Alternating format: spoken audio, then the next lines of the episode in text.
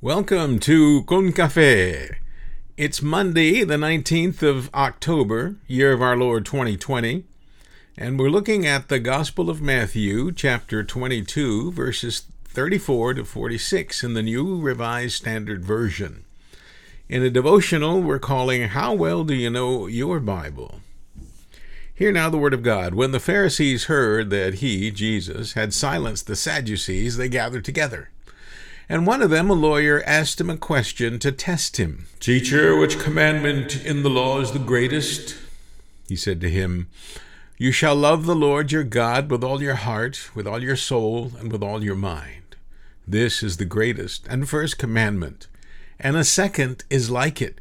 You shall love your neighbor as yourself. On these two commandments hang all the law and the prophets. Now, while the Pharisees were gathered together, Jesus asked them this question, What do you think of the Messiah? Whose son is he? They said to him, The son of David.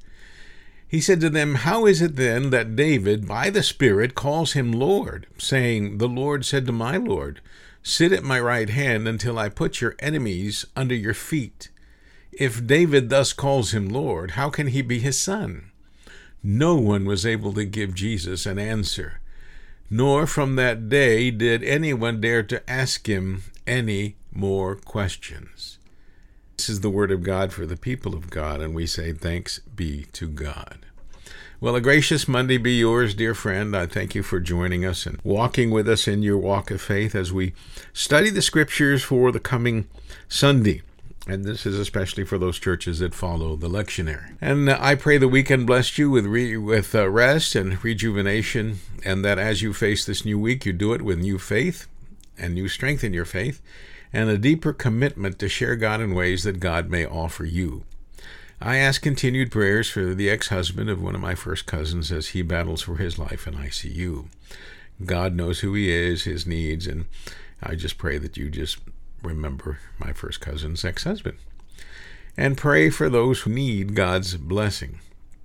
And if you're one of those, pray for yourself. Friends, the study of God's Word should be a deliberate stroll of awe and wonder, as if one were in a forest or woods of tremendous beauty, and not on a jog through a familiar neighborhood. Think about that. God's Word should be so precious to us that we take our time, and we try to sample with our eyes everything around us, and to understand everything being shared with us, and, and try to apply that to our lives, to our needs, and, and truly and wonderfully enjoy it. Compare that to those of us who run on a daily basis.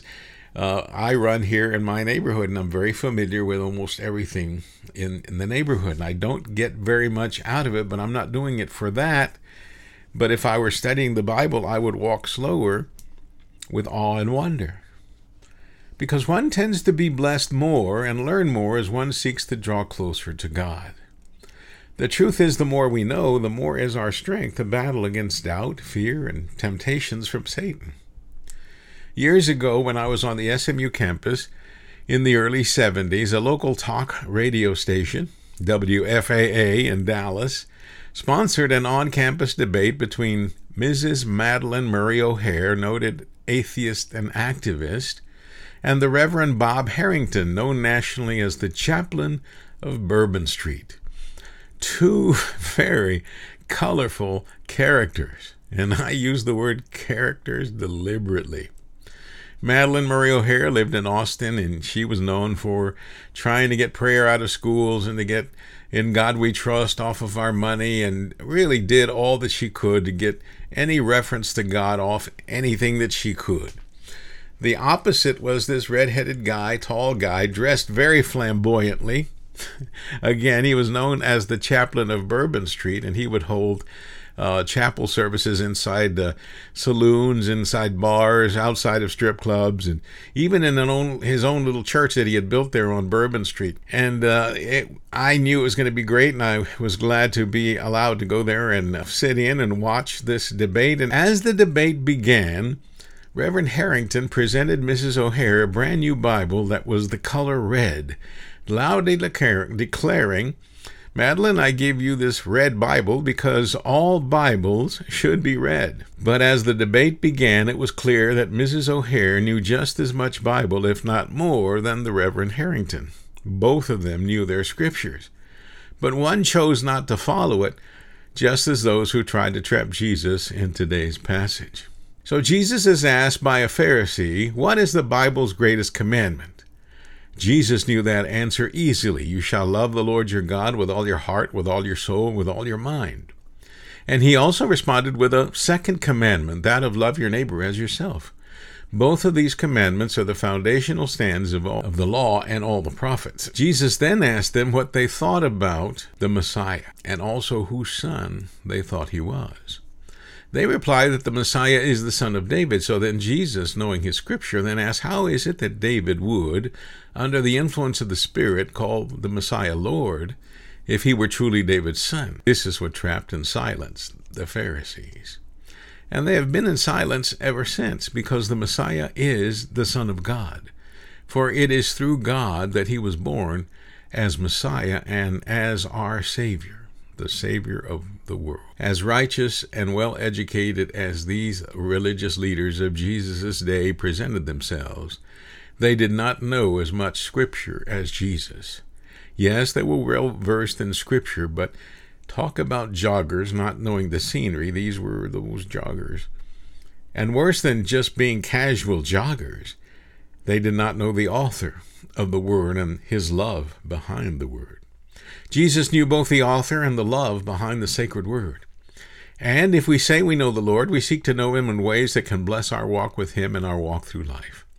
Life brings enough challenges that without the proper preparation and equipment, we can suffer, if not outright be defeated totally. Why risk it, friends? Let us instead prepare ourselves for a faithful walk in the hands and care of the Lord Jesus Christ. Amen? Amen. Let's pray. Heavenly Father, as we lace up our shoes, help us lace up our faith. For we want to walk snugly on sure footing. For the pushes and pulls and strains of life try to knock us off course. Steady our walk. Prepare our minds with the prompt and proper response against evil. And it's in the powerful name of Jesus Christ, our Lord, that we pray. Amen. Have a great and blessed day in the Lord. And today, help someone with an unsure walk. Receive my blessings of joy and peace. I'm Pastor Anadi Wadabeda. Thank you again for joining us. May the Lord bless you and keep you. Amen.